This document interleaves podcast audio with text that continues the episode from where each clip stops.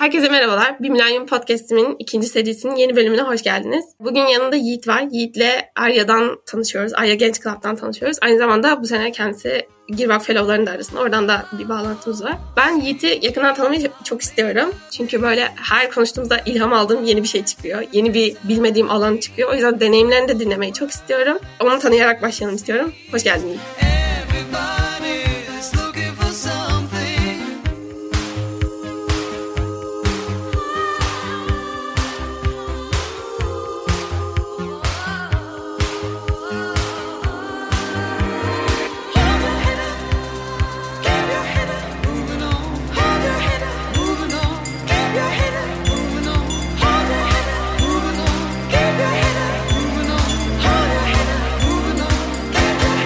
Herkese selamlar. Gerçekten ben de burada olduğum için çok mutluyum Canan. En az ben de senin beni takip ettiğin kadar seni uzun süredir takip ediyorum. Bloglarına olsun, içeriklerine. Hiçbir zaman tanışma fırsatı bulamamıştım ama Arya bunun için çok iyi bir fırsat oldu. İyi bir başlangıç oldu bizim için. Gearbox'ta bunun işte tuzu biberi oldu diyebiliriz. Şu anda da bence güzel bir ilişki, dostluk devam ediyor. Ve beni tuttun, buraya getirdin. Sorularını merakla bekliyorum. Bir iki küçük tüyo aldım evet. Ama arka planda hiç çalışamadım dürüst olmak gerekirse. Şu an senin briefinglerinle salmış bir şekilde akışa bırakıyorum kendimi. Ya öyle konuşuyorsun ki zaten hani bence ya o kadar güzel deneyimler çıkacak ki hani hazırlanmana falan gerek yok zaten. O yüzden hiç sıkıntı değil. Ben o zaman hemen ilk sorumla başlayayım. Şu an hangi üniversitede okuyorsun? Hangi bölümde okuyorsun? Bunlardan biraz bahsedebilir misin?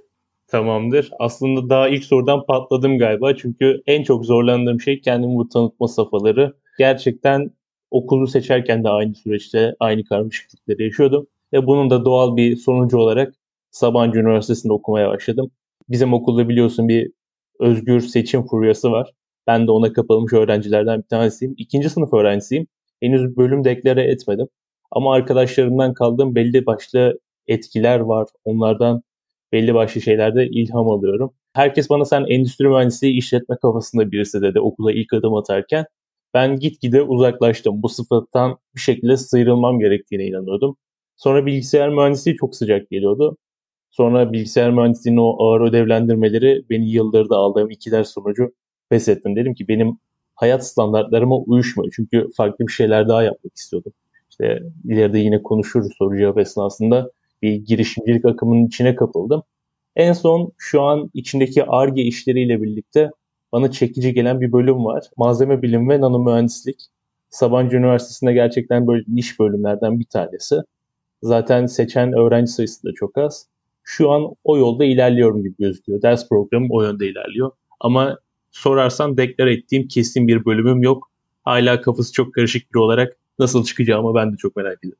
Ben de şeyi soracaktım tam sana, ya bu seriye konuk daha önce hiç Sabancı'dan birini almadım, Sabancı Üniversitesi'nde okuyor. O yüzden bunu biraz daha açabilir miyiz diye soracaktım. Kaçıncı sınıfta kesin olarak ben bu bölümü okuyorum demen gerekiyor ya da gerekiyor mu? Oraları biraz anlatabilirsen güzel olur. Çünkü böyle dinleyicilikten on sekiz yirmi iki yaş arası belki üniversiteye yeni girecek kişiler dinleyebilir. Tabii ki tabii ki buna aslında Stanford ekolü deniyor. Bu Amerika'da birçok üniversitede olan bir sistem ama Türkiye'de artık tek değil. TED Üniversitesi gibi çeşitli üniversitelerde de çoğalmaya başladı. Bence güzel de bir örnek. Türkiye'de o kadar önem gösterilmese de Amerika'da ana bilim dalı okumak gerçekten çok kıymetli bir şey. Sabancı Üniversitesi'nin de modeli aslında buradan başlıyor. İlk iki yıl temel bilimler üzerinden daha karma kültür şeyler okuyorsun. Ve aşina olmadığın konularda ya da seçeceğin bölümle ilişkisi olmayan dersleri de alıyorsun. Sosyal bilimci olabilirsin ama bir kodlama dersi almak zorundasın birinci sınıfta. Ya da tamamen mühendis kafasıyla mekatronik okumayı planlıyorsundur. S P S gibi politika dersi falan da alabilirsin. Bence bu kesinlikle çok yönlü olmanın kuralı. Bir yerde de okulun bu noktada seni teşvik etmesi, zorlaması avantaja dönüyor. Bazıları şikayet etse de hayatımızın uzun döneminde ben artı olduğunu düşünüyorum. Bunun için son çıkış noktamız da ikinci sınıfın sonu diyebilirim evet. Şu an ikinci sınıfın içerisindeyim. Bir dönem daha kaldı. Bir dönem kadar daha düşünüp deklarasyon yapmam gerekiyor. İçerideki ürün yelpazesi içerisinden. Bölüm seçme özgürlüğünün yani Sabancı'da bu kadar çok konuşulma sebebi gerçekten herhangi bir T M ya da M F puanın oluştuysa tam tersi bölüme geçebilirsin. Hiçbir aksilik oluşmuyor. Bu konuda çok rahat ve destekleyici politikalar sunuyor. hiçbir kontenjan, ortalama ihtiyacı olmuyor okul içerisinde.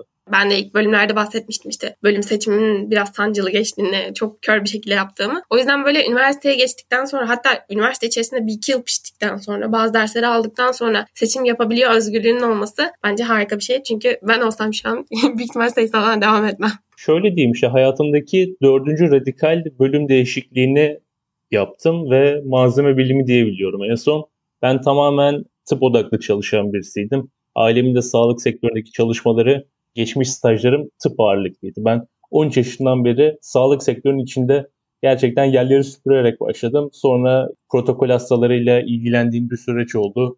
Dünyanın en iyi cerrahlarıyla ameliyatlara girdim. Harika deneyimlerdi. Böyle uçuk kaçık hissediyordum kendimi onlarla birlikteyken. Çok enerjiktim. Sonra girişimcilik ve böyle ticari atılımlarımla birlikte daha farklı bir duygu oluştu içerimde. Bu böyle süre geldi ve tamamen geride bırakıp radikal bir kararla Sabancı Üniversitesi'ne doğru bir dönüş oldu. Orada da bu kararsızlığın bana verdiği bir süreç oldu bu.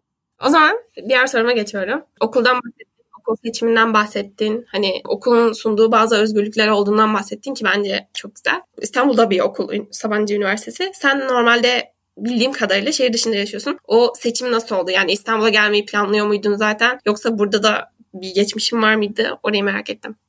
Belki diyeceksiniz ki bu çocuğun tek de cevap verebildiği kısa öz hiçbir şey yok mu? Gerçekten yok. Bende hikayeler çok karışık.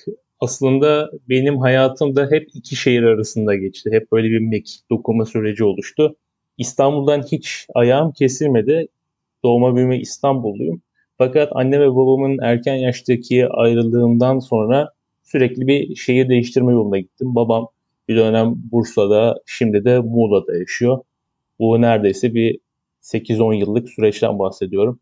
O yüzden hep ikinci bir ayağım şehir dışında oldu. O yüzden İstanbul'dan hiç bağım kopmadı diyebilirim ya da radikal bir şekilde tamamen il değiştirdim de diyemem bu noktada.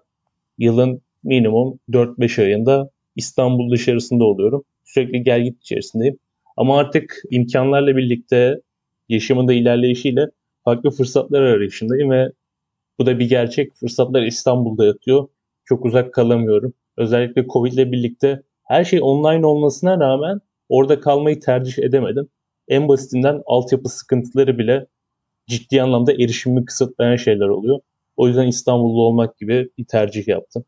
Diğer soruma geçiyorum. Okuldan bahsettik biraz. Okul harici neler yapıyorsun? Yani okuldaki kulüpler var. Bir yandan hani seni tanıtırken böyle kısaca bahsettiğim topluluklar var. İşte fellow topluluğu gibi, ayrı topluluğu gibi. Bunlardan biraz bahsedebilirsen güzel olur. Tabii ki çok farklı şeyler denemeye çalışıyorum. Sakıp Sabancı'nın olduğu varsayılan bir söz var. Ben onu çok seviyorum. Bir şeyin her şeyini, her şeyin bir şeyini bileceksin.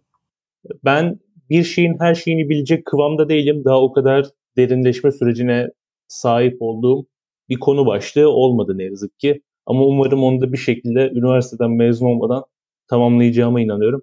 Ama her şeyin bir şeyine inan- inanıyorum. O tarafını gerçekleştirdiğime inanıyorum. Öyle toparlayabilirim. Çok farklı konularda, yani benimle sanatta konuşabilirsiniz. Gaming'i hiç sevmem ama onunla da ilgili bağlantılarım vardır, yaptığım çalışmalar vardır. Ar ge ile ilgili konuşabiliriz. Hiç bilmediğim şeylerde bile ilişki kurabilir, noktaları birleştirebilirim. Buna inanıyorum. Bunun da en büyük sebebi içinde bulunduğum farklı topluluklar. Bu noktada bir deli cesaretine sahibim. Bu da biraz işte stajların bende yarattığı kültür ve özgüvenle oluştu.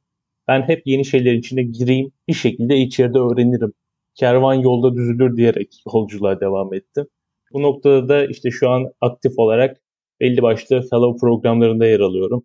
Girişimcilik Vakfı, Yeni Bir Lider, işte Türkiye Olalar ve Borsalar Birliği'nin oluşturduğu bir fellowship programı var. İşte yurt dışından politika bilimiyle ilgili Orta Asya'dan bir bursiyerlik sürecim var. İşte yeni Eti ve Toplum Gönülleri Vakfı'nın bir süreci açıklandı. Türkiye'de gelecek vadeden dört bilim insanından biri olarak açıklanmışım. Bununla ilgili on altı gence dört farklı kategoride ödüllendirme ve destek verecekler. Hayatımda böyle farklı farklı gelişmeler oluyor. Birbirinden bağımsız. İşte onun dışında belirli sanat topluluklarının içerisinde aktif yer alıyorum. Sakıp Sabancı Müzesi Genç Kurulu üyesi seçildim. Yaklaşık bir, bir buçuk ay oldu. O benim sanat hayatımla ilgili çok yeni, çok heyecanlı bir gelişme. Gerçekten onu anlatmak, onunla ilgili çalışmaktan çok büyük mutluluk duyuyorum. Bunların hepsi birbirinden farklı yelpazeler. TOG'un bende gördüğü ve ödüllendirdiği şey farklı. Sabancı Müzesi'nin gördüğü şey farklı. Girişimcilik Vakfı bir yanda, Yeni Bir Lider bir yanda. Bunlar farklı kanatlar benim için. Onun dışında da bir göz bebeğim. Kulüpçülük kavramından üç yılda gitgide uzaklaştım. Çünkü içerideki farklı siyasetler beni çok bunalttı. Ben gerçekten böyle demokrat yapılı birisiyim. Her zaman hoşgörülü politikalar sergilemeyi istiyorum ve insanların birbirine karşı yalın olması, kolektif iş yapmasına inanıyorum. En son Google D S C ile tanıştım. Google'ın bir sosyal sorumluluk projesi. Bilgisayar mühendisi olmama rağmen ilginç bir şekilde staj başvurumu buna dönüştürdüler. Ve şu an Google ekibinin içinde yer alıyorum. Hatta geçen hafta bir rekor kırdık. Türkiye'nin bir numarası, globalde de on altıncı sıraya yerleştik. Öyle de bir ilginç yolculuğum var Google'la. Bunlar içinde bulunduğum, farklı ve keyif aldığım, hoşlandığım işler. Hani bir sürü şey yaptığını biliyorum ve şey, yani çok farklı topluluklardasın. Hani Google bir yanda, işte ne bileyim fellow topluluğu var bir yanda. Aynı zamanda okulda da görev aldığın şeyler var. Yanlış bilmiyorsam asistanlık yapıyordun. Evet evet. Toplumsal cinsiyetle ilgili bir alanda çalışıyorum. Şu an altı ders alıyorum. Mesela iki derste ekstradan veriyorum diyebiliriz. Bir proje iki yüz bir dersimiz var. Şu anda bir buçuk yıldır dersini aldığım bir hocamızın takdiriyle de toplumsal cinsiyetin sinema üzerindeki eleştirisi hakkında bir çalışma yürütüyoruz. O derste asistanlığı yürütüyorum. Aynı zamanda yaklaşık yirmi yıldır Sabancı'nın en köklü alt kuruluşlarından olan C I P kurumunda da süpervizörlük üstleniyorum. İkisi de gerçekten hayatımda çok kıymetli şeyler, beni geliştiren şeyler. Böyle özetleyebilirim okula dair. Eskiden kulüpçülük kavramının içerisinde okulda birçok şey yaptım. Ama dediğim gibi altta dönen farklı siyasetler biraz mide bulandırıcı olabiliyor. Ben de dedim ki ben kendimi geliştirmek yerine oraya bir şey katmak üzere çalışıyorum. Bu ne kadar verimli oluyor? Bunun sorgusundan sonra gerçekten benim için çok zor olsa da ben hayır demeyi çok zor öğrenen bir insan oldum. Orada bir yol seçtim ve gerçekten ayırdım. Daha da iyi şeylere kanalize olabildim. İşte Google'da bunun tatlı ürünlerinden biri oldu. Ben dediğine çok katılıyorum bu arada. Ben de okula ilk girdiğim iki sene falan kulüpçülükte bayağı aktif bir şekilde yer aldım. Senin kadar olmasa da. Ama gerçekten dediğin gibi orada böyle nasıl diyeyim? İş hayatının simülasyonu diye giriyorsun ama iş hayatında görmeyeceğin, hani şu yeni nesil çalıştığımız iş hayatında diyeyim, görmeyeceğin baskılar, ne bileyim işte böyle başkanlar, başkan yardımcıları falan gibi böyle saçma sapan ünvanlar oluyor ki orada hepimiz öğrenciyiz sonuçta ve amacımız hani beraber bir şeyler öğrenmek, bir şeyler geliştirmek. O açıdan benim de hoşuma gitmediği için ben de ayrıldım. Sana katılıyorum o konuda. Kesinlikle öyle. Ben şunun farkındayım. Gerçekten yaş küçüldükçe insanlar acımasızlaşıyor. Ben bunu da biraz C I P'de öğrendim. Orada çok küçük çocuklarla çalışıyoruz. İlkokul, ortaokul seviyesinde. Gerçekten olgunluk seviyesi düştükçe insanlar birbirine karşı daha acımasız oluyor. Ben de bunun neticesi olarak bu kulüpçülük faaliyetlerini de böyle değerlendiriyorum. Yaşla birlikte bazı şeylerin farkındalığı oturuyor insanlara. O zaman diğer soruma geçiyorum. Biraz yaptığın yerlerden bahsettin. Hani on üç yaşından beri işte hastanede çalıştım, bir sürü şey yaptım dedin. Keza şu an Google'ın içindeyim, böyle böyle şeyler yapıyorum dedin. Ama hani böyle biraz daha böyle stajlarından, staj deneyimlerinden bahseder misin? Tamamdır. Bugüne kadar ne yazık ki hala hiçbir zorunlu stajımı gerçekleştirmedim. Çünkü bölümümü bilmiyorum. Böyle boşluktayım. Ama gönüllü olarak çok fazla staj yaptım. Dediğim gibi benim çalışma yolculuğum biraz erken başladı. Hala dün gibi hatırlıyorum ilk çalıştığım yeri, ilk patronumu. Gerçekten bu noktada halam benim hayatımda çok özel bir yer ediniyor. Onun teşvikiyle birlikte o yaşta bir sağlık kliniğinde çalışma hayatına dahil oldum. İlk girdiğimde çok kızmıştım hem kendime hem de aileme karşı. Gerçekten böyle bir şeyi bu kadar erken yaşta yapmaya gerek var mıydı? Muğla gibi bir yerde çalışıyordum. Tatillik yer, sezonun ortasında çalışıyorum. Herkes tatil yapıyor, harika fotoğraflar paylaşıyor ve ben oturmuş çalışıyorum. Gerçekten o, o çocuk psikolojisiyle çok üzülmüştüm ama o yazın sonunu hatırlıyorum. Gerçekten keşke okulu bıraksam ve iş hayatına atılsam dedim. Öyle bir macerayla birlikte çalışmayı hiç bırakmadım. Süreçle birlikte de hep daha fazla nasıl çalışabilirim, yeni bir işin nasıl ucundan tutarım, nasıl kopartırım oldu. Ama stajları sayma konusunda ben biraz başarısızdım. Hatta komik bir şekilde geçenlerde mülakata girdim. Çok yakın tarihte gerçekleşti bu olay. Kadın bana çok alıştığımın dışında bir soru sordu. Sen de biliyorsun bu Gearbox gibi süreçlerde o kadar sıra dışı sorular yöneltiyor ki bize kurumlara dair daha farklı cevaplar verme çabasında oluyoruz. Ve böyle sıradan jenerik soruları aklımızdan, zihnimizden atmış oluyoruz. Bana bugüne kadar yaptığın stajları anlatır mısın, nerelerde bulundun dedi. Ben orada da böyle bir tavşan far misali dondum kaldım, sayamadım. iki üç dakika sonra böyle aklıma geldi. Ben kariyerine dair çok uzun vadeli, uzun projeksiyonda planlar yapan birisiyim. Benim böyle gerçekten Google Sheets'e girersem belli kariyer planlarım var. Akademik, staj, iş hayatı, farklı bölümlerde farklı belirlediğim kurumlar var. Ben özellikle girişimciliğe dair de şuna inanıyorum. Parayı yönetebiliyorsan her şeyi yönetebilirsin. Belki size böyle çok klişe gelecek ama buna çok inandığım için dedim ki parayı yönetmeyi nasıl öğrenebilirim? Ticaretin içinde nasıl olabilirim? Ya da parayı dünyada kim yönetir? E bunun cevabı çok belli. Para her zaman bankada durur. Parayı banka yönetir. Ben bu yazla Akbank'la bir yolculuğa başladım. Sonra Türkiye'nin en büyük bankalarında devam ettim. Hep de bir yurt dışında çalışma arzum vardı. Bunu nasıl gerçekleştirebilirim dedim. İşte ardından da Akbank, Q N B, işte Denizbank gibi daha Türkiye ölçeğindeki bankalardan H S B C'deki bir M T programına dahil oldum. Bu arada şöyle bir özelliğim vardır. Belki bu tatsız bir özellik. Ben sınıfa göre stajların, programların böyle ayrılmasından hoşlanmayan birisiyim. Yani dördüncü sınıf olmamam benim o programa seçilmemem için bir bahane olamaz. Ben bu argümanı çok güçlü bir şekilde savunuyorum. Eğer oraya girecek niteliği sergiliyorsam kesinlikle içeride barınmalıyım. Ama bu bazen mümkün olmuyor. Biliyorsun çok fazla aracı böyle H R platformları var. Bazen o programlara başvururken çok basit bir soru soruyorlar. Kaçıncı sınıfsın? Ben de iki değil, üç yazıyorum ve bazen böyle şeyler çıkıyor. Bu M T programında da böyle dahil olmuştum. Bu da böyle bir ilginç anıydı. Ardından da J P. Morgan'ın işte Amerika'daki meşhur bankalardan bir tanesinin online stajlarından birine dahil olma fırsatım oldu. Onun dışında da arada çok fazla işte sağlık kurumları olsun, girişimler olsun, yatırım şirketleri olsun, farklı şirketlerde bulunma fırsatı oldu. Ama böyle tek tek saysam biraz uzun sürebilir. Sizin arasında şeyden bahsettin. Bence girişimci olmak için parayı yönetebilmek lazım falan dedin. Ve girişimciliğe ilgin olduğundan, bu alanda bir şeyler yaptığından, zaten hani Girişimcilik Vakfı gibi topluluklarda da bulunduğundan bahsettin. O yüzden ben şeyi merak ediyorum. Girişimcilikle nasıl tanıştın? Nerede tanıştın? Aslında hayatımın en güzel hikayesine geldik diyebilirim. Ben anlatmaktan mest oluyorum. Yani bunu yüzlerce kez anlatmışımdır. Tekrar tekrar da anlatırım. Hayatımın en güzel dönemi tartışmasız liseye adım attığım andır. Benim hayatta iki büyük keşkem oldu. İkisi de iki büyük iyi ikiye döndü. Bunlardan birincisi Sabancı Üniversitesi'dir. Çünkü bir yurt dışı macerasına açılmak istiyordum. Türkiye'de kaldım ve dedim ki iyi ki Sabancı'dayım. Durumu avantaja çevirmeyi bildim. Biraz daha geçmişe gidelim.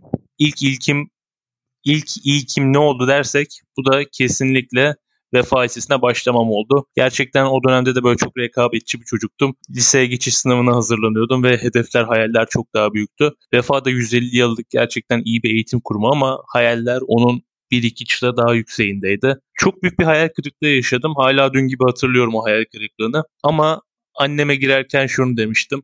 Okulumuzun böyle güzel bir müzesi vardı. Ünlü böyle sanatçı mezunları, iş adamları mezunları. Annemle dolaşırken dedim ki anne, bu okulu ben bir şekilde değiştireceğim. O yaşta bu sözümü hatırlıyorum ve şuna da inanıyorum, gerçekten Vefa Lisesi'nde büyük değişimlere öncülük ettim. Çok iyi bir gözlemciyimdir. Vefa Lisesi'ne gittiğimde etraftaki iyi örnekleri inceledim. İşte Galatasaray, Robert, İstanbul Erkek gibi deli dehşet Türkiye'ye iz bırakmış, geleceğin liderlerini yetiştiren okullara baktım. Aradaki fark nedir? Kendimi çok sorguladım. Orada bir yetersizlik duygusuyla daha fazla çalışmaya güdüldüm. Ve okulda çok farklı kulüpler kurmaya başladık öğretmenlerimizin desteğiyle.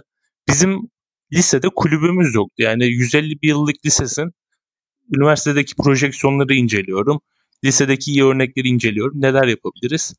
Biz yaklaşık o yıl on on beş tane kulüp kurduk. onuncu sınıfta ben Vefa Lisesi'nde okul başkanlığı yaptım. Koordinatörlükler, farklı alt komitelerin başkanlıklarını üstlendim. Ve düşünsene, bir öğrenci var. Tek adam sistemi. O zamanlar daha demokrat değildik. Okuldaki her kulübün başkanı bir kişi, Yiğit. Çok fazla sorumluluk vardı. Neredeyse derslere girmiyordum ama çok şey öğrendim. Çünkü bizim çok fazla iş adamı mezunumuz yoktu diğer okullar gibi. Bizden genelde sanatçılar çıkıyordu.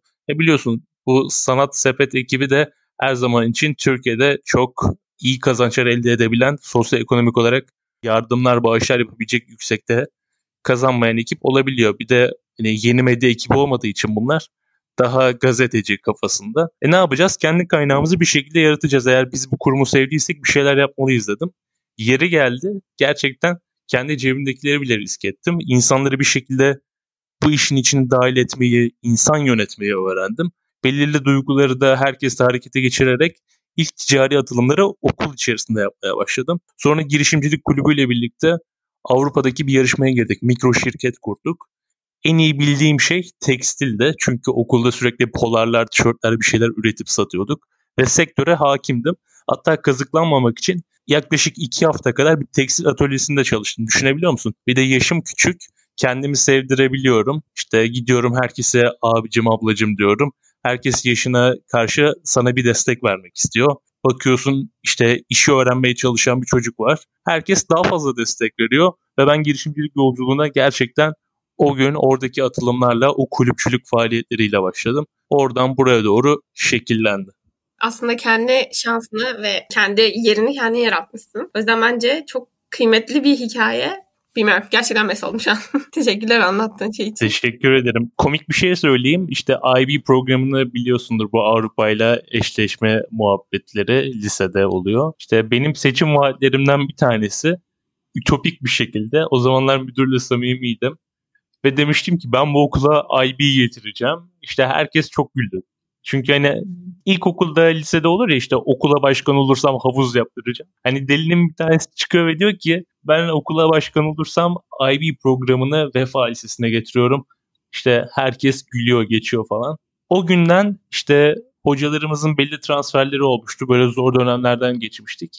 Ama belli başlı stratejik hareketler de öğrenci meclisi olarak hocalarla oturup karar verme fırsatımız oldu. Ve okula gelen birkaç doğru hocayla birlikte I B'nin başvuruları o dönem yapıldı. Bize yetişmedi ama iki yıl sonra ben tam mezun olurken Vefa Lisesi o günden başlayan yolculukla I B programına dahil oldu. Bu mesela benim için inanılmaz mutluluk verici bir şey. Okulda kalıcı eserlerin olması ya da senden sonraki insanların bundan faydalanıyor olması gerçekten harika bir duygu. Ben bu duyguyla birlikte hep daha da fazla kuruma aidiyet göstermeye çalışırım. Hep bulunduğum yerleri güzelleştirmeye çalıştım. Bu benim için çok güzel bir dönüm noktası oldu. Ben de içerik üretmekte onu görüyorum. Yani hani kalıcı bir şey üretiyorsun dijital bir platformda. İnsanlar bir şekilde sen yazdıktan belki bir yıl sonra, belki iki yıl sonra o yazını okuyor. Oradan bir şeyler öğreniyor. Ve hani insanların hayatına dokunabilmek bence de o, o noktada güzel. Ve senin bulunduğun topluluğa bu faydayı sağlama misyonun olması bence harika bir şey ki zaten yapıyorsun da gerçekten hani bulunduğumuz her toplulukta dokunduğun insanlar var. Teşekkür ederim. Onlardan biri de benim.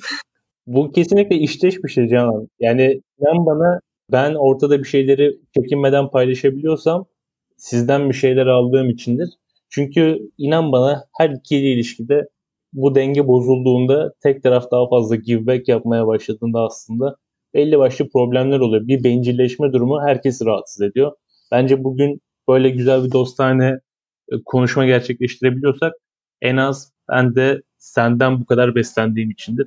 Bunu da belirteyim. Ay teşekkür ederim. Asla reklam yerleştirmesi bulunmamaktadır arkadaşlar. Önden böyle bir şey tembihlemedim. Güzel bir tanışma başlangıcı yaptıktan sonra, seni tanıdıktan sonra, deneyimlerini dinledikten sonra seni biraz terletmeye geçiyorum. Acımasız sorular kısmına. Tamamdır. Tamam, hazırım. Heyecanlıyım. Çokça deneyimin var ve birçok farklı toplulukta yer alıyorsun. Bunlardan bahsettik az önce. Bunun sebebi hala daha aradığını bulamaman mı? Bunun bence birkaç farklı sebebi var. Belki de en büyük sebebi senin bahsettiğin şekilde aradığımı bulamamam. Gerçekten hayatta gördüğümüz her şeyin yüzde altmışı yetmişi reklam, reklamdan ibaret. Ve büyük bir hevesle birçok kuruma, birçok topluluğa dahil olmaya çalışıyoruz. İçerideki beklentilerimiz çok farklı. Belli bir heyecanla sürüklenip içine dahil oluyoruz. Çalışmaya başlıyoruz ama günün sonunda yaptığın, projelendirdiğin şeyin ne kadar karşılığını almaya geldiğinde etki, tepki, girenle çıkan biri olmuyor ve kendinden bir şeyler vermeye çalışıyorsun. Orada da dediğim gibi kuruma aidiyet çok önemli oluyor. Eğer kendini ait hissetmiyorsan o topluluğa ve karşılığını da bir şekilde alamıyorsan, işte bu maddi olabilir, manevi olabilir, kesinlikle orada bir boşluk oluşuyor. Eskiden hayır demekte İşte ya da bir yerlerden çıkabilmekte, ayrılabilmekte çok zorlanıyordum. Artık bu süreçlerin içine girip çıktıkça bunu biraz geride bıraktığımı düşünüyorum ama genel olarak sebebi gerçekten aradığımı bulamamak diyebilirim. Çok fazla işte blurry lights derler ya, göz kamaştıran şeyler görüyoruz, topluluklar görüyoruz ama içi asla bahsedilen gibi değil. Yani benimle böyle bazen işte danışmak için geliyorlar, işte şuna başvurayım mı, yapayım mı?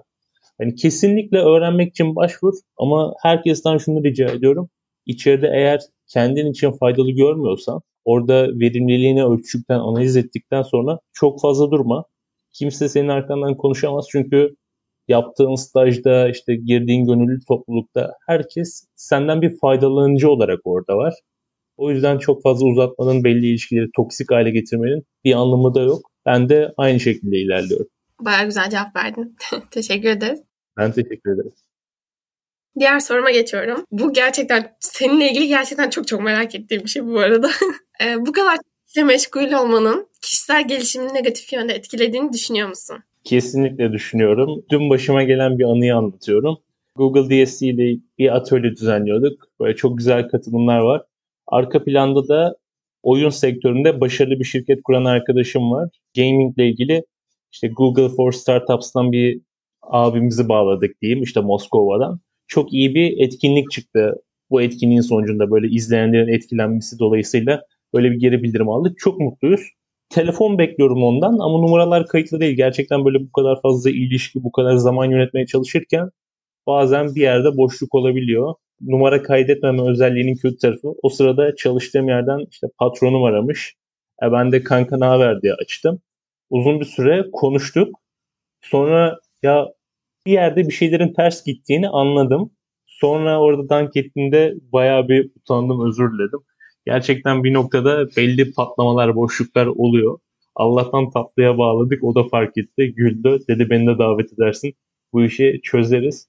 En büyük sıkıntı zaman yönetimi. Takvimsiz iş yapamıyorum. Spontane yaşayamıyorum. Böyle belli başlı sıkıntılar oluyor. Bence bu yaş için gerçekten kötü tercihler. Bunlar havalı şeyler değil asla. İnsanın kendine belli bir boşluk yaratması gerçekten çok önemli. Bir mental breakdown derler ya, işte benim de dönemsel olarak düştüğüm şeyler oluyor.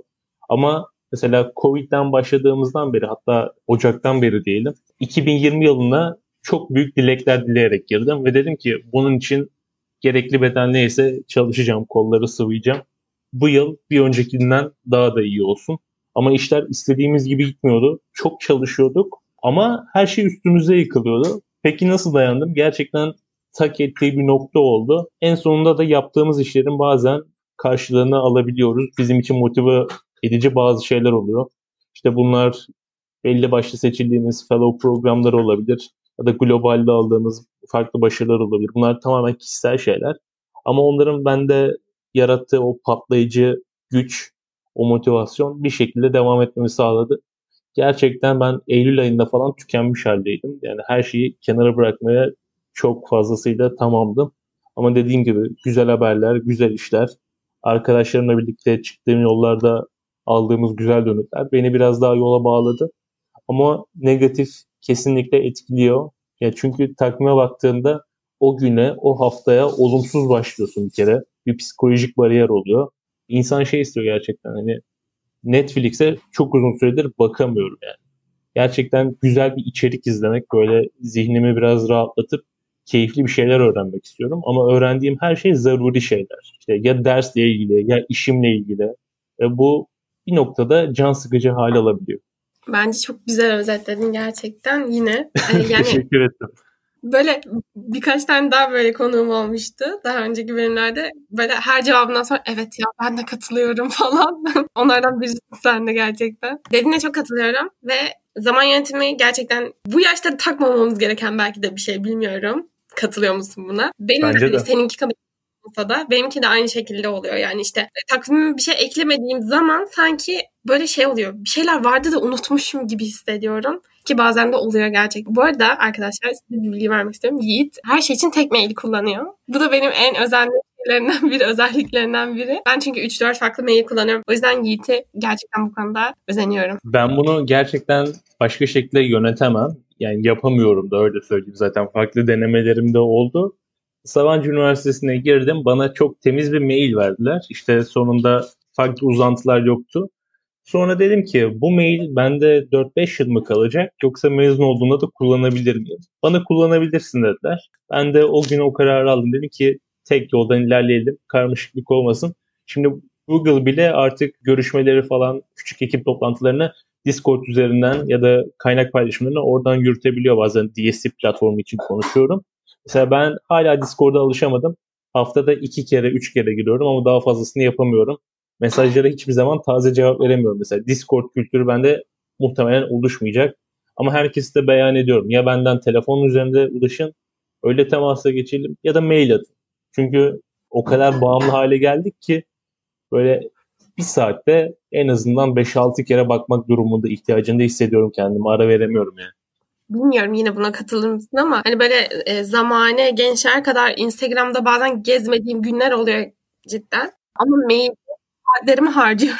Yani böyle haftalık şey geliyor ve rapor işte. Mesela Gmail'de daha çok takılmışım atıyorum. Öyle şeyler olabiliyor cidden. Seni hayal edemiyorum bile.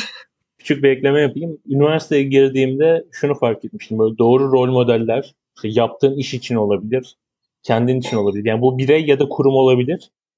Rol model deyince sadece hani insan olarak algılamayın. Gerçekten hayatta çok hızlı bir katalizör etkisi yaratıyor. Ben de bunun farkındalığıyla üniversitedeki böyle nerede genius tipler var, girişimci tipler var.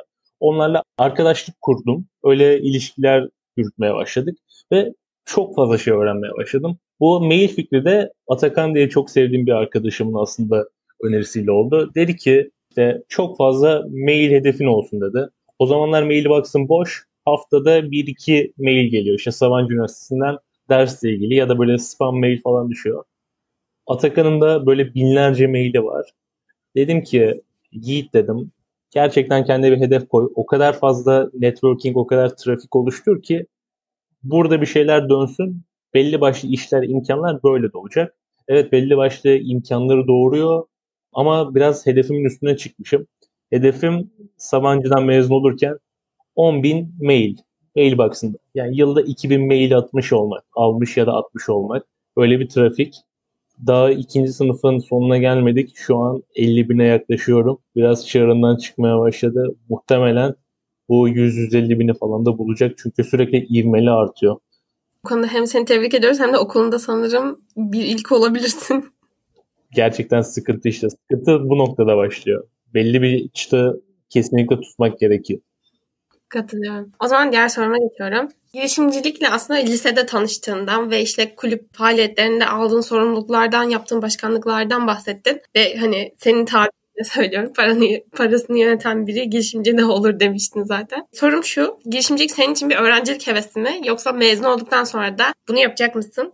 Çok teşekkür ederim. Bence harika bir soru. Bunun üzerine böyle çok fazla kafa yormadım ama bir dönem ben de onun telaşı içerisindeydim. Çünkü bu öyle bir şey ki yani ilk yılda batma ihtimalin yüzde doksan doksan beş. iki yıl ayakta kalma ihtimalin yüzde beşin altında gözüküyor. Ve beş yılı gören neredeyse çok az girişim oluyor. Böyle bir tutku için kariyerimi girişimci olacağım diye şekillendirmek mantıklı mıydı? Kurumsalda da harika fırsatlar edinebilir. Mutlu olabilirdim en başında. En azından kendime bir zaman olabilirdi. Şunu fark ettim, girişimciliğin içine girince bir kere mesai kavramı diye bir şey olmuyor. Yani sabah sekiz, akşam beş gibi diyaloğun ya da daha geniş şeyler de elde edemiyorsun.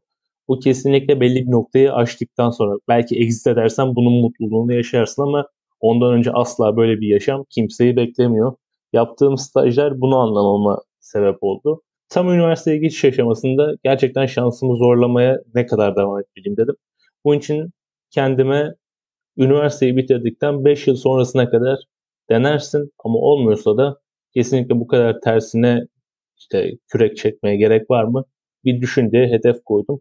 Şu an ilk kişisel metrik üniversiteyi bitirene kadar.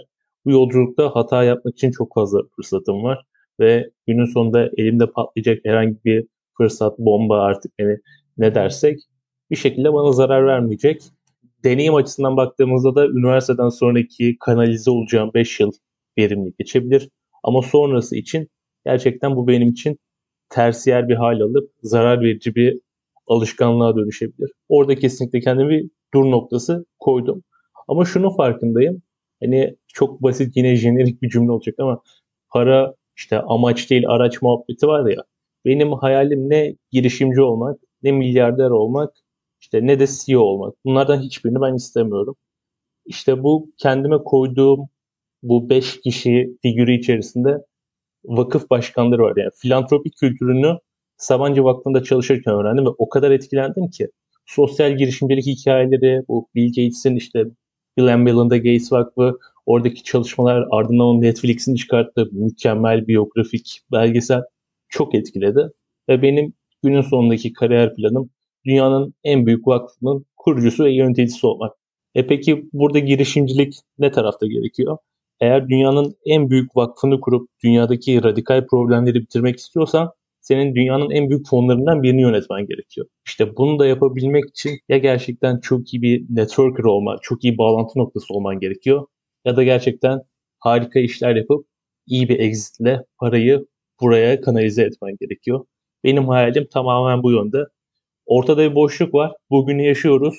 Çok ileriye dair bir nokta bıraktım. Evet, böyle bir vakfın kurucusu olmak istiyorum. Çok büyük bir hayal.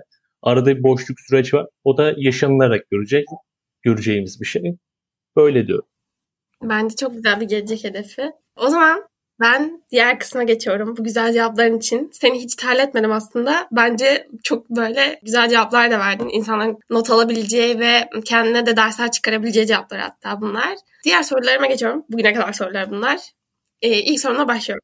Bugüne kadar iyi ki katılmışım dediğim bir deneyim. Bu bir staj da olabilir, etkinlik de olabilir, bir ne bileyim girişimcilik programı da olabilir, hackathon da olabilir. Çünkü biliyorum ki hepsinden senin deneyimin bolca var. Ama en çok sevdiğin, en çok beni geliştirdi dediğin hangisi? Gerçekten çok zor bir soru. Bak buna hiç hazırlanmadım. Bazen böyle hayata dair throwback yapıp geçmişten bir şey tutup çekmek benim için çok zor olabiliyor. Ama şöyle bir şey olmuştu. Ben hazırlık yılımı gap year gibi bıraktım. Vefa Lisesi'nde zaten İngilizce hazırlık okumuştum. Üniversitede bunu yineledim çünkü biliyorsun işte okulu donduracağım, işte gap year gibi dolaşacağım, gezeceğim çok mümkün olmuyor. Bunun da en güvenli yolu üniversitede ikinci bir hazırlık okumaktı. Ben de aynı şekilde yaptım ama bu dönemde de çok fazla sosyalleştim. Sadece Sabancı imkanları değil, işte Türkiye'de tüm bu kalburüstü belli gelişmişlikte olan iyi üniversitelerin hepsinin etkinliklerine dahil oldum. Hepsinin kulüpçülük çalışmalarına aktif şekilde katıldım. Benim için harika bir deneyimdi. Koç Üniversitesi'nde yanılmıyorsam bir hackathondu galiba. İşte şu anda hatta tesadüfi bir şekilde çalıştığım yerde gerçekleşen bir hackathonun sonucunda bana bir mini M B A programı sundular. İngiltere'de Warwick Üniversitesi'nde. Gerçekten yaşım, o günkü erişilebilirliğim ve heyecanımla birlikte benim için iyi bir deneyim oldu. Küçük bir programdı ama ardından aldığım karar benim için daha da radikal oldu. Bizim her şeyimizi karşılıyorlardı. Uçak bileti, konaklama, yeme, içme, eğitim. Dedim ki Yiğit bu fırsatı iyi değerlendir. Dönüş biletim var. Program bitti. Program yöneticilerinden rica etmiştim ve uçak biletimi bir süre erteledim. O gün çılgın bir şey yaptım. Gerçekten zaten İngiltere böyle hayal ülkesi benim için. Ya Amerika mı İngiltere mi dersen ben kesin İngiltere derim. Londra gibi bir yere bulmuşum. Kesinlikle orayı değerlendirmeliyim dedim. Bir iki gün burada kalacağım. Bir şekilde burayı gezeceğim, değerlendireceğim. Buradaki insanlar gibi yaşayacağım. Yorulmak yok. Bunu dedikten sonra uzun bir yolculuğa çıktım. Çok fazla insanla tanıştım. Harika bir yolculuktu. Günde bu arada telefonda hala kayıtlıdır. Minimum altmış kilometre pardon altmış bin adım olması gerekiyor. Yalan olmasın. altmış bin adım atmış. Minimum altmış bin adım. Gerçekten benim için çok yorucu bir süreçti. Ama her saniyesine değdi. Daha da radikal olan kısmı burada nasıl Cambridge ya da Oxford'a gidip oradan biriyle iletişim kurarım tarafıydı. Bunun sonucunda da Cambridge'e bir şekilde kaçak bir tren yolculuğuyla atladım. İngiltere gibi bir yerde düşün yani turistsin gitmene iki gün var. Şansını zorluyorsun. E, kaçak bir şekilde trene atlayıp Cambridge'e gidiyorsun. Böyle bir şey yaptım. Hiç yapmayacağım şeyler. İşte orada sokakta uyuduğum günler falan bile oldu. İngiltere inanılmaz soğuk bir yer. Böyle ayazı gerçekten adamı titreterek uyandırır. Böyle şeyler yaşadım. Ama her saniyesine değdi. Bir kere her şekilde hayatta kalabileceğime dair bir özgüvenim gelişti. Bu arada Cambridge'de harika profesörlerle tanıştım. İşte harika insanlarla temaslar kurdum. Hala onlarla bağlantılarımı sürdürüyorum. Hatta içlerinde, şimdi bilmiyorum isim vereyim mi, çok tatlı bir Türk profesör de var. Güzel ilişkiler kurdum ve o gün onlara şunu sordum. Hep böyle bir yurt dışındaki üniversitelere dair açlığım ve arzum olduğu için Cambridge'deki birinden benim farkım nedir hocam dedim. O da kesinlikle doğduğun toprak. Yani bu coğrafyayla ilgili bir mesele ama bugünkü çalışman ve özverinle hiçbir farkın yok demişlerdi. O günün özgüveniyle, mutluluğuyla geri döndüm. O benim için gerçekten oyunu değiştiren, hayatımı farklı şekillendiren bir an olarak kaldı. Ama gerçekten böyle oyunu değiştiren bir anmış. Çok kıymetli bir anıydı. Bende yolculuk biraz böyle geçmişe doğru dönüyor. Hani sen dedin ya İstanbul meselesi. Bende hikayeler, yani bilen kişiler, en azından yakın arkadaşlarım için yapboz böyle daha birleşiyor. Ama yeni birini anlatırken ya da işte podcast üzerine anlatırken biraz kopuk kopuk olabilir. Hikayeler de aslında böyle oturuyor. İşte ilk kopma anı, belki o kırılma anı, İşte diyorum ya, annemle babam farklı şeylerde çok fazla olduğu için küçük yaşta bir şehirler arası yolculuğa başlıyorsun. İşte seni bir otobüse koyuyorlar ve diğer şehirden otobüsten alıyorlar. Ama sen otobüste yan koltuğundaki insanla diyaloğa geçmeye çalışıyorsun ve küçük bir, yani küçüksün, kaç yaşındasın? Öyle düşün. Böyle böyle diyaloglar, iletişim yeteneklerin, yön bulman, kriz çözmen, bir şekilde bunlar bunun paralelinde gelişiyor. Sonra bu gezme maceram lisede daha farklı bir boyuta yer aldı. İşte tüm Akdeniz'i otostopla geçebilir miyim? İşte Muğla'ya böyle gidebilir miyim? Diyaloğuna döndü. İşte çalıştığım yerdeki insanlar farklı şeylerde yaşıyordu. Onları ziyaret ederek haritanın çok büyük bir kısmını bitirdim Türkiye'deki iller bazında. Bunlar birbirini tetikledi ve işte yurt dışında bunu yapabilir miyim cesaretiyle birlikte farklı bir şekilde kartopu olarak büyüyor. Şu an zaman ayırma konusunda biraz kötüyüm. Ama en büyük arzum bu Covid ile birlikte gerçekten yeni bir yolculuğa çıkmak. Umarım çıkarsın. Ben de çok fazla gezmedim ben açıkçası. Senin bu anlattığını düşününce gerçekten şey oldum. Ya ben olduğum yerde saymışım bu kadar yaşa kadar. Ben daha Türkiye'yi bile gezmedim. O yüzden ben de pandeminin bir an önce bitmesini çok istiyorum. Ve gezmeyi, görmeyi çok istiyorum. Çünkü gezmek sana gerçekten büyük bir özgüven kazandırıyor. Yani senin lisede o farklı iller arasında gezmen, üniversitede çok rahat bir şekilde yurt dışına gittiğinde de bunu deneyimlemeni tetiklemiş. Ama ben mesela hala daha Erasmus programıyla bile olsa, bak hani güvenceli bir programla bile olsa yurt dışına böyle bana biraz ütopik geliyor. Hani diyorum ki ay yapabilir miyim, edebilir miyim? O yüzden gezmenin insana çok büyük bir özgüven kazandırdığını ve tek başına gezmenin daha çok bir özgüven kazandırdığına inanıyorum. Umarım daha çok yolculuğun olur. Teşekkür ettim. Bu gezerek mi öğrenilir yoksa okuyarak mı denir ya? Ben de onun cevabı kesinlikle gezerek. Okumanın da insana kattığı şeyler şüphesiz ama birim, verimlilik, efficiency olarak baktığımda kesinlikle gezmek diyorum. Konfor alanından çıkmak önemli. Benim yaptığım gezilerim de, seyahatlerim de hepsi bayağı öğrenci işiydi yani. National Geographic çok gezilerim. Orada challenge'lar olur ya, işte yüz lirayla, o zamanlar YouTube'a düşmezdi böyle şeyler. National Geographic'te yapılırdı. İşte bir dolarla dünya başkentini geziyorum. İşte yüz lirayla şuraya gidiyorum. Benimkiler de tam o moddaydı. iki yüz lirayla şuraya inmeye çalışıyorum falan böyle. İnanılmaz. Bir hafta boyunca geziyorsun. Bir şekilde yaşınla birlikte insanlar sana iletişim kuruyor ve sana herkes iyilik yapmak istiyor falan. Hatta şey diye kendine soracaksın eğer öyle bir maceraya bir gün atılırsa. Türkiye'de bu kadar fazla iyi niyetli insan var mı? Yani iyilik ölmemiş duygusu falan oluşuyor. Çok komik. Bunun özgüveniyle birlikte de sürekli konfor alanından çıkmak istiyorsun. Farklı şeyleri tanımak, bilmek istiyorsun. Şu an o Erasmus sürecinden bahsettiğim tüm arkadaşlarım Avrupa'da klasik Amsterdam'a gitmek istiyor. O kadar klişe ki. Benim hiçbir zaman Amsterdam'a gitmek için öyle ölüp gittiğim bir heyecanım, motivasyonum olmadı. İşte ben insanlara şeyi teşvik etmeye çalışıyorum. Neden exchange ile birlikte kıta değiştirmiyorsunuz? Yani Avrupa o kadar yakın ki. Bir Interrail bileti alıp tüm Avrupa'yı bir ayda dolaşıp bitirebilirsin. Yani o şehri, o duyguyu yaşarsın. Orada üç dört ay kalmak ne kadar heyecan yaratabilir. Ama çık, kıta değiştir. Yani şu an mesela benim başvurularımdan bir tanesi Uruguay, Brezilya, Meksika. Böyle başvurularım var. Hani biliyorum oraya gitmek bile üç gün sürecek. Ne olacağına dair hiçbir fikrim yok. İngilizce orada minimum seviyede. Şimdiden kafamda acaba İspanyolca öğrenmeye, Portekizce öğrenmeye mi başlasam, çatlat bir şeyler bilsem. Orada sınırın dışına itiyor beni. Gerçekten dinlenmesi gereken bir bölüm olduğuna inanıyorum bu kısmıyla özellikle. Bu görüşünü bizimle de paylaştığın için teşekkürler. Umarım güzel bir bölüm gidiyordur. Ben gerçekten hiç yayındaymışız gibi bakmıyorum. Seninle sohbet ediyormuş havasında devam ediyorum. Umarım sıkıntısız, temizliğinden ilerliyoruz. Bayağı güzel gidiyor bu arada. Umarım ben güzel modere edebiliyorumdur. Harikasın. Bende de biraz radyoculuk var. Ben üniversite radyosunda iki yıl aktif yayınlarda yer aldım. Hiçbir zaman kendi yayınıma başlayıp bir seriyi bitiremedim.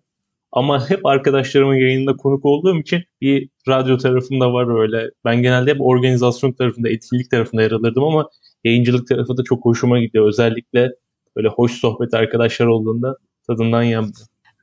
Diğer kısma geçelim, hızlı sorulara. Bunlar böyle hızlıca cevap verip aslında diğer bitişe doğru geçtiğimiz kısım. Hiç zaman kaybetmeden ben başlıyorum. Spotify mi, Netflix mi? İlginç bir bilgi paylaşayım. Ben ikisinde de hala premium üyeliğe geçmedim. Bir şekilde direniyorum. Bir şekilde reklamlara dirayet gösteriyorum. Ya da arkadaşlarımdan bu sayede geçiniyorum. Ama dediğim gibi Netflix'i şu sıralar hiç kullanamıyorum. Arka fonda hayatıma hep bir müzik eşlik ediyor. O yüzden Spotify diyor. Çok şaşırdım ya. Yani bunları premium kullanmamına bayağı şaşırdım. Ya bir de şöyle bir şey var. Ee, mesela evden çıkamadığım için Spotify'ı televizyondan falan açarsan eğer bağlanıp reklam işlemiyor mesela. Böyle bir trik var. O yüzden temiz bir şekilde premiummuş gibi istediğini arayıp seçip dinleyebiliyorsun. Ama telefonda dediğin gibi işte arama özgürlüğü, istediğini dinlemede sıkıntı yaratıyor. Güzelmiş bu. Ben de şeyi söyleyebilirim bu arada, sen böyle bir trik paylaşmışken. Papara diye bir girişim var ya, biliyorsundur sen de. Belki dinleyenler. Evet evet biliyorum. Orada da şey var, cashback özelliği var ve öğrenciler herhangi bir, yani işte Netflix olsun, Spotify olsun, böyle yerlere üyelik yaptığında ve Papara üzerinden ödemesini yaptığında yarı fiyatı cashback olarak geri geliyor. Yani mesela Spotify sekiz lira ödeyeceksem öğrenci paketiyle dört lirası cebime geri geliyor. O yüzden çok koymuyor bana şu anlık. Bunu da inanır mısın bak, gerçekten tesadüf işte. Biraz güncel haber takip edince ve Brezilya'da geçen okudum işte, ilk kez metal kart çıkartmışlar, merak ettim aradım. Bunu da orada görmüştüm, şaşırdım. Ya gerçekten fintech tarafında da Papara bayağı iyi ilerliyor. Evet evet. Bu arada bu reklam değildir arkadaşlar, tamamen spontane. Gerçekten öyle. Ama ben faydalanarak kullandığım için bahsetmeye ihtiyacı duydum. Bu arada Webrazya ödüllerinde de yer alıyormuş. Belki de yılın girişimi seçilebilir, bilmiyoruz, bakacağız. İlerleyen. Harika harika. O zaman diğerine geçiyorum. Instagram mı, Twitter mı? Instagram, çünkü ya Twitter'da nedense daha fazla vakit yaratamıyorum. Twitter'a ilk girdiğimde işte şey dedim, sürekli beslenebileceğim içerik üreticilerini takip edeyim. Benim için bir haber skalası gibi oluşsun ama hiçbir zaman bunu başaramadım. Ne içeride fazla vakit geçirebildim ne de takip edebildim. Algoritma olarak bana istediğim şeyleri sunmuyor. Ama Instagram'ın şöyle bir özelliği var. Benim bugüne kadar bulduğum işte bu farklı fellowship programları olabilir, farklı hackathonlar olabilir. Hepsi Instagram algoritması sayesinde harika işliyor. Beni o kadar iyi anlıyor ki arzu ettiğim her şeyi bana reklam olarak storylerde sunuyor. O yüzden gerçekten son bir bir buçuk yılda yaptığım işlerin yüzde yetmiş yetmiş beşini Instagram algoritmasının bana sunduğu şeylerden çekmişimdir. Tartışmasız Instagram derim. Buna çok katılıyorum. Bence Instagram'daki o dediğin gibi kitle hedefleme çok İyi işliyor yani. Sabah çalışmak mı, akşam çalışmak mı? Senin günün gecen yok gerçekten. Bu gerçekten zor bir soru. Akşam çalışmak diyorum çünkü akşam gerçekten gelen mesaj sayısı, mail sayısı minimize oluyor ve bir şeylere kanalize olabiliyorum. Ama benim uyku saatlerim de çok standart gerçekten. Yani on ikide yat, yedide kalk gibi bir modum olduğu için on iki on iki buçukta. O yüzden çok fazla gece çalışabildiğimi de söyleyemem. Uykuyu da biraz seviyorum. Dengem de bozulmasın diye şaşırtmamaya çalışıyorum kendime, böyle istisnai durumlar dışında. Genellikle sabah çalışıyorum, bu kaçınılmaz ama akşam çalışmak benim için daha keyifli. En azından daha fokus oluyor. Buna katılıyorum gerçekten. O zaman diğer soruma geçiyorum. Startup mı, kurumsal mı? Kurumsallaşmış startup. Kesinlikle cevabım bu. İşte bu Google örneğini falan veriyoruz ya da işte herkesin çalışmak istediği bu devler. Bunların hepsi bir startup olarak başladı ve bugün kurumsal şirketler. Kurumsallığa erişememiş şirketlerde çalışmak da gerçekten çok zor. Belki içeride aldığın inisiyatifler ya da ortamlar, işte farklı şeyler, feature'lar sunmaya çalışıyorlar sana, özellikler. Ama yetmeyebiliyor. Bazen belli sınırlar istiyorsun. İşte çıkacağın saati bilmek gerçekten insanı çok rahatlatıyor. Ya da eve iş getirmeme durumu falan bence harika. Ama startup'ta hiç öyle bir şey olmuyor. Çok fazla sahada çalışıyorsun, çok fazla ter döküyorsun ve bazen işte maddi olarak da karşılığını alamıyorsun. Ben bu konuda biraz takıktım, işte gönüllü stajlar, işte staj sayımı arttırayım, deneyim sayımı arttırayım. Deneyimler arttıkça bir de tavsiyeler doğrultusunda en son şunu fark ettim. çalıştığın yerin sana değer verme biçimi günün sonunda para. Yani bu tartışmasız. Aynen. Herkesin çalışmasının bedeli maaşıdır. Bu kadar basit. Ve eğer maaş almıyorsan, gönüllü çalışıyorsan orada çok fazla sana de- değer verildiğini iddia edemezsin. Bu bu kadar basit bu işin matematiği. Ben de bunu fark ettikten sonra kesinlikle kurumsala orada daha sıcak bakmaya başladım. Yani startup'ın içinde bulunmak, deneyim kazanmak kesinlikle güzel bir şey. Ama belli bir noktadan sonra da çalışanların kendine bu özgüvenle birlikte haklarını talep etmesi gerekiyor. Bence çok güzel bir noktaya değindin. Ben de çok katılıyorum buna. Ben de uzun bir süre, yani özellikle bir tane startupta böyle yedi ay falan çalışmıştım. Ve dediğin şey çok doğru yani. Yani hani senin değerini aslında para karşılamıyor tabii ki de, ama senin saatinin değerini para karşılıyor orada. Hani sen çünkü gününü veriyorsun. Yani ailenle geçirmediğin vakitte oturup bilgisayar başında onlar için bir şey yapıyorsun. O yüzden onun karşılığını kesinlikle gerekiyor. Sen de o, o şekilde kendini gerçekten değerli hissediyorsun, yararlı hissediyorsun, daha motive oluyorsun. O yüzden bence de önemli. yüzde yüz yani. Bir de şöyle şeyler olabiliyor. Yani gönüllü yaptığın iş, işte belki C V'nin için, deneyim için yapıyorsun. Bir şekilde belli maddi ihtiyaçların doğuyorsa günün sonunda onu süspanse edebilmek için farklı şeylerde mesai harcamaya başlıyorsun zaten. Orada bölünüyorsun. O bölünmeyle birlikte hiçbir zaman tam olarak o startup'a zaten kanalize oluyorum, verimli bir şekilde iş yapıyorum da diyemiyorsun. Böyle şeyler de çok doğal. Kesinlikle yine katılıyorum. Bu zamana kadar olan kısım için özellikle çok teşekkür ederim. Bir sürü deneyiminden bahsettim. Ben teşekkür ederim. Böyle life hack'ten bahsettin bize. Gerçekten. Ben de kendim uygulayacağım bir sürü şey oldu. Not aldığım kendime. Eminim dinleyenlerin de kendine not aldığı ve belki de seninle konuşmak isteyeceği çok şey olacaktır diye düşünüyorum. Yavaş yavaş böyle sonlara doğru geliyorum. Pandemi resmi olarak bitince ne yapmak istiyorsun? Yani eminim hani zaten bahsettiğin gibi gezmek vardır büyük planların arasında, ama bunun dışında başka neler yapmak istiyorsun? Aslında hep uzak projeksiyona dair de hayaller kurup şimdiden şekillendirmeye çalışıyorum. Belli başlı şeyler programını dolduruyor. Ve şimdiden işte yaz dönemi için bir yurt dışı stajı hayalim var. Pandemi bitsin de bir şekilde yurt dışında bir staj deneyimiyle artık başlayayım istiyorum. Bu da bir gerçek. Yine döviz dengesiyle birlikte yurt dışı çok cazip. Tüm üst düzey şirketlerin yurt dışı ofislerinde çalışmak gerçekten C V'ne değer katıyor. Çünkü sen burada A B C Holding'de çalışsan bile yurt dışındaki kimse için hiçbir değeri yok. Anlatamıyorsun yani, istediğin kadar dil dök. Türkiye'nin en iyi ilk on şirkette, en büyük bankası da hiçbir şey ifade etmiyor.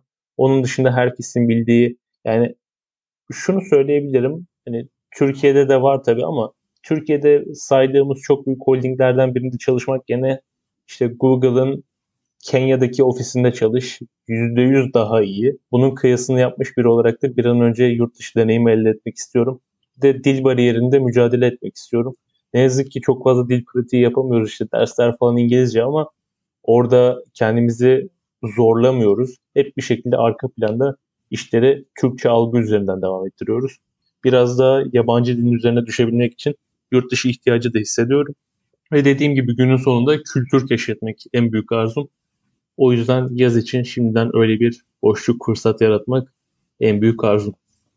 Umarım gerçekleştirirsin. Bence de dil umarım çok önemli. Yani hani ben de İngilizce okuyorum ama o kadar az kullanıyoruz ki hani ders boyunca zaten hani yurttasın falan, yani hoca bir şeyler anlatıyor, geçiyor. Evet evet. Ve hani mesela bizim şu ana kadar ben üçüncü sınıftayım ama çok az sunum faaliyetimiz olduğu için de ben İngilizcemi hiç geliştirmedim. Yani üniversiteye girdiğimde neyse, bu arada hazırlığı da geçtim ben. Hazırlık sınavı bizim girdiğimiz dönem bayağı kolay. Neysem o şekilde devam ettim ve şu an hani böyle gelişmemiş bir İngilizcem var. Toy bir İngilizcem var. O yüzden ben de kesinlikle böyle hani daha çok ağırlık vermek ve gelişmek istiyorum. Çünkü ne yazık ki bunu şeyde dinlemiştim. E, Boş İşler Podcast'in, Boş İşler Medya'daki arkadaşım yaptığı podcast'te Cambly Genel Müdürü, Türkiye Genel Müdürü Emre konuk olmuş. Emre şimdi. O işte şey diyor. Ne yazık ki ülkemizde İngilizce bildiğin an maaşın iki katına çıkıyor. Belki de daha fazla. Evet öyle, evet öyle. O yüzden de gerçekten hani döviz kurları falan da söz konusu olduğu için İngilizce öğrenmek must gibi bir şey. Ben diğer sorumu soruyorum o zaman. Keşke ben kursaydım dediğim bir girişim var mı? Varsa hangisi? Eyvah eyvah. E şöyle söyleyeyim, işte ben bir yatırım firmasında şu an scouting yapıyorum. Sürekli scouting işi de futboldan belki aşina olduğumuz bir terim. Keşfetme süreci, yeni yetenek keşfetme. O yüzden yani neredeyse bir listemiz var.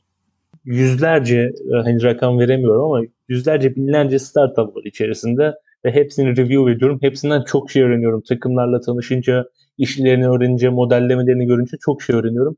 Hayran olduğum, kurmak istediğim de çok oluyor haliyle. Ama biraz daha popülist davranıp iki şirket ismi vereceğim. Birincisi Sabancı mezunu birisini kurdu. Diğeri de dünyadan olacak. Ben Epsilon Diamond'ı herkesin araştırmasını, incelemesini isterim. Yalaoluk süreçlerimde de aslında ikisine de değindim. İki videomda da değinmiştim. Gerçekten ilham verici, çok büyük bir şirket. Benim hayatta en sevdiğim sinema filmlerinden bir tanesi de Kanlı Elmas'tır. Leonardo DiCaprio'nun oynadığı, Sierra Leone'da geçen elmas krizi ve Afrika'daki kanlı elmas ticaretinden bahsediyor. Oradaki o altın topraklarda geçen büyük rekabet. Zaten o elmas meselesine hep takık ve hayrandım. Oradaki sorunun bir şekilde bitirilmesine inanıyordum. Laboratuvar ortamında elmas yapmayı başaran dördüncü şirket ve gerçekten üst düzey kalitede yapıyorlar. Sanayinin çeşitli alanlarından mücevherata kadar çok farklı alanlarda kullanabiliyorlar ve bence bu kanlı elmas ticaretini dünyada bitirecek şirket de onlar. Çünkü diğerleri gibi hani kar amacı tabii ki var ama onlar vicdani amaçlar da güdüyorlar. Gerçekten ilham verici isimler. Hem de okumak istediğim bölümler tarafında da bana ilham veriyor. Şirketin hani çoklu bir kurucu yapısı var ama başındaki tek C E O gerçekten hem malzeme bilim ve mühendislik mezunu hem de elektrik elektronik mühendisliği mezunu. O konuda Batuhan Kuloğlu gerçekten çok tanıştığıma memnun olduğum bir abim. Onun da çok çok ilginç bir hikayesi var ve çok kısa anlatayım. Zonguldak'tan çıkıyor ve üniversiteye geçtiğinde İngilizce dil bariyeriyle karşılaşıyor. Çok zeki bir öğrenci ama o bariyeri nasıl aşacağını bilmiyor. İki yıl hazırlıkta kalıyor ve kendi hani yapamıyor muyum diye soruyor. Bir hırs yapıyor. Adam dört yılda çap yapıyor, artı da iki yan dal yapıyor. dört yılda. Yani bence bu, bilmiyorum, imkanı var mı bilmiyorum. Ben bir ara gerçekten Excel sheet'inde böyle ders programı olarak organize etmeye çalıştım ama inanılmaz bir şey. Yani yaptığı şeyin gerçekten matematiksel hesaplaması bile çok zor. Adam bunu yapmış ve karşılığında da gerçekten rekabet avantajı çok fazla olan, çok niş bir iş yapıyor ve sonunda çıktı elmas. Dünyanın en değerli maddesi. Bu kadar basit yani. Çok iyi ya. Daha önce bu arada okumuştum sanki böyle bir haberi ama sen söyleyince şimdi web sitelerine baktığımda hatırladım. Gerçekten inanılmaz bir iş. Ve dediğin gibi belki de dünya üzerindeki sömürgeciliği bile bitirebilecek bir şey, sektör yani. Kesinlikle. Globalde de şöyle bir örnek verebilirim. Ben hani şirket olarak sevmesem de kişi olarak Jack Dorsey'i çok seviyorum. Onun o kafa yapısı, İşte dünyadaki radikal Twitter'ında o çıkma, söylem meselesi, az konuş, öz konuş meselesi çok hoşuma gidiyor. Birey olarak sevdiğim için de belki Twitter olabilirdi. Hani o mesela top on listede bulunmaya çalışmıyor hiçbir zaman Forbes'ta. Belli bir parası var ama farklı şeylere yatırım yapıyor, sosyal işlere yatırıyor. İşte Amerikan seçimlerinin manipüle olmasını engellemeye çalışıyor. Böyle sosyal, farklı politik işleri falan da var. O örnek çok hoşuma gidiyor. Bir de Netflix'in bir bölümü var. Ben de aslında oradan itibaren patladı Jack Dorsey aşkı. Orada da birkaç dünya liderinin ortak özelliği var işte. Bill Gates, Mark Zuckerberg ve en fazla da Jack Dorsey'den alıntılar var. Şey yok değil mi? Netflix'teki Black Mirror dizisinin dördüncü Evet evet. Black Mirror. Bölüm, üçüncü bölümde. Evet, adam böyle kendi bir inziva haftasına çekiliyor ve orada bir tanrı modundan bahsediyor. Ben orada çok etkilenmiştim. Sonra da bu liderlerin inziva haftasını falan çok fazla araştırdım. Orada çok etkilendim. O yüzden Jack Dorsey'den dolayı Twitter'da globaldeki etkisinden dolayı söyleyebileceğim bir iş. Aynı şekilde ben de o bölümden sonra çok etkilenmiştim. Ve daha sonra hani Twitter'ı kullanıyordum daha önce de ama yani dediğin gibi Jack Dorsey'e karşı böyle bir ilgim arttı. Aynı şeyden etkilenmişiz. Kesinlikle. O zaman son sorumla toparlıyorum. Bir de kuşağı genci olarak dünyaya söylemek istediğim bir söz. Bu aslında hayatıma çok fazla modda girip çıkıyor. İki tanesi var. Benim için bambaşka. Bir tanesi yaklaşık iki kere ya da üçüncü olmuş olabilir, şu an sayamadım ama elendiğim bir kurumdan, Y G A'dan. Yani onu da hala çok sevdiğim bir kurum. Elenmesi bile keyifli ve gittiğim her zirvede hayatta böyle motto olan bir sözle çıktım. İnanılmaz ivmelendirdi ve çıktıktan sonra ben dünyayı değiştireceğim kafasıyla çıktım. Çok etkilendim. Orada duyduğum bir söz yaklaşık üç dört yıldır beni götürüyor, öyle söyleyeyim. Kader gayrete aşıktır. Benim bildiğim, öğrendiğim en sabit öğreti budur. İnsan gerçekten kendi şansını kendi yaratıyor ve sen bir şeyi istediğinde, onun için çalıştığında tüm evren bir oluyor. Sen şans diyorsun bazen ama gerçekten bu mekanizma sana dönmüş oluyor. Yani dünyanın mekanizması, hayatın mekanizması, algoritması çok karışık. Gerçekten çok karışık. Ama günün sonunda bu programlamanın çok basit bir kuralı var. Birinci kural şu: eğer bir input koymazsan output alamazsın. Yani düz bilgisayar mühendisi kafasıyla size bunu söylüyorum. Eğer bir input, bir gayret gösterirsen hayat sana bir şeyi sunacak. Ben buna çok inanıyorum. Bir de şöyle bir durum daha var. O da gerçekten bir diziden alıntıladım ve hayranı olduğum bir söz. Yine bir Netflix kuşağına giriş yapıyoruz. Şemsi Tebrizi'nin bir sözü: nereden bileceksin hayatın altının üstünden daha iyi olmadığını? Bazen çok umutsuz olduğumuz anlar, sürekli kaybettiğimiz anlar olabilir. Gerçekten benim de o kadar fazla oluyor ki. Bugün yani başarısızlıklar üzerine çok konuşmadık ama eğer konuşsaydık günlerce anlatabilirim size. Hep seçildiğim, kazandığım şeyler üzerine konuşuyoruz genelde. Hep bununla ilgili soruyorlar. Ama hiç kaybettiğin üzerine sormuyorlar, konuşmuyorlar. Ya da sosyal medyada bunu çok fazla paylaşmıyorsun. Hep gülerek fotoğraf atıyorsun. Ama günün sonunda şunu bir gerçek: ne kadar çok denersen o kadar çok kaybediyorsun. Ama kazandıkların, o filtreden süzdüklerin günün sonunda tabanda kalanlar oluyor. O yüzden denemeye herkes devam etsin. Böyle diyorum. Bence çok güzel bir iki motto aktarımı oldu. Yani ikisine de çok katılıyorum. İlk başta şansla ilgili konuştum. Ben de şansa, yani şansı kendi yarattığına inanıyorum. Ve daha önceki bölümlerimde de hani diğer arkadaşlarımla konuşurken, onlarla sohbet ederken, onların deneyimlerini dinlerken ve seninkinde de tabii ki de, hepimizinkinde. Yani sen çalıştığın için, sen belki belli bir zaman gönüllülük yaptığın için, oralarda yalpalandığın için, bir şeyler öğrendiğin için bugün bu değerde kendini tanıtabiliyorsun. Çok kısa bir şey söylüyorum Canan. Çok kısa bir şey anlatmak istiyorum. Christopher Nolan'ın Tenet diye bir filminden çok sevdiğim bir arkadaş grubumuzla çıktık. Yani her arkadaşım da tabii ki benim kadar hani hırslı olmak zorunda değil tabii ki, ama çok sevdiğim arkadaşlarımla çıktıktan sonra şey dedim: kısa filme el atsak mı? Yani sanat işi güzel, film çekmek, kalıcı bir şey bırakmak harika bir şey. Yani size Tenet'i yeniden çekelim demiyorum. beş dakikalık kısa film çekelim, farklı yarışmalara gidelim. Herkes çok heyecanlandı, herkes okey. Ben böyle arkadaşlarıma sürekli yeni gazlar veren birisiyimdir farklı yarışmalar için. Ve onlar da gerçekten sinemayı çok seven bir ekipti. Neden olmasın? Sonra bir arkadaşımız şey dedi: ama bizde şans yok ki dedi. Yani biz Amerika'da yaşamıyoruz ki bizim karşımıza Christopher Nolan mı çıkacak da ona işte konuşacağız, anlatacağız. Dedim ki işte arkadaşımın adı Berke. Berke, asansörde tesadüfi biniyorsun apartmanında, bir baktın Christopher Nolan, bir dakikan var. Ona anlatabilecek bir hikayen var mı? Sinemaya dair neyi anlatacaksın? Çok fazla film izliyor, binlerce film izliyor. Gerçekten sözlü olarak iyi analizleri var. Ama mesela kaleme almıştı, bir içerik üretmişti yok. Bunu sözlü olarak kanıtlayabilir misin dediğimde, gerçekten hani bu kadar kaderci yaklaşan bir arkadaşım bile kafası değişti. Bu her şey için örneklenebilir. Herkesin böyle şansı yakalayabilmesi, karşılayabilmesi çok önemli. Ben bunları söylemek istiyorum çünkü bunları düşündükçe daha da gaza geliyorum. Eğer bir kişi bile dinleyecek olursa bu son cümleden bir şeyler kapsın istiyorum. Gerçekten bir şeylere dair hırs yapsın. Bunu negatif, olumsuz söylemlerle, olumsuz duygularla söylemiyorum. Yani hırsın pozitifi de olabilir. Hayata dair erişmek istediğin gayeler de olabilir. Bu doğrultuda birileri harekete geçsin. Bugün de böyle bir fırsatı verdiğin, bu kadar tatlı bir sohbete eşlik ettirdiğin için sana sonsuz teşekkür ederim. Asıl ben teşekkür ederim. Yani sohbeti baştan sona sen yönettiğin gibi bile oldu yani. Ben çok keyif aldım. Dinlerken, ya bunu sürekli söylemek istemiyorum ama gerçekten deneyimlerin çok çok kıymetli yani. Bir üniversite öğrencisine göre, özellikle Türkiye'de yaşayan bir üniversite öğrencisine göre belki de iki üç üniversite öğrencisinin yaşayabileceği şey sığdırmışsın hayatına. O yüzden de dinleyecekler çok şey alacaktır eminim buradan. Ben çok teşekkür ederim. Sosyal medya hesaplarını... Ben teşekkür ederim. E, zaten bölüm açıklamasına koyarım diye düşünüyorum. İletişime geçmek isteyen seninle iletişime geçecek eminim. Tabii ki ya, ben her zaman iletişime geçmesi çok kolay bir adam oldum. Dediğim gibi hani bu noktada çok hızlı her konuda şekil alabilir, ona göre konuşabilir, iletişim kurabilirler benimle ilgili. Hiç problem yok. Seve seve destek olmak isterim. Bunun da mutluluğunu yaşarım.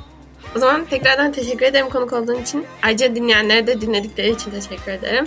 Diğer bölümlerde, ilerleyen günlerde görüşmek üzere. Hoşçakalın. Sonsuz teşekkürler.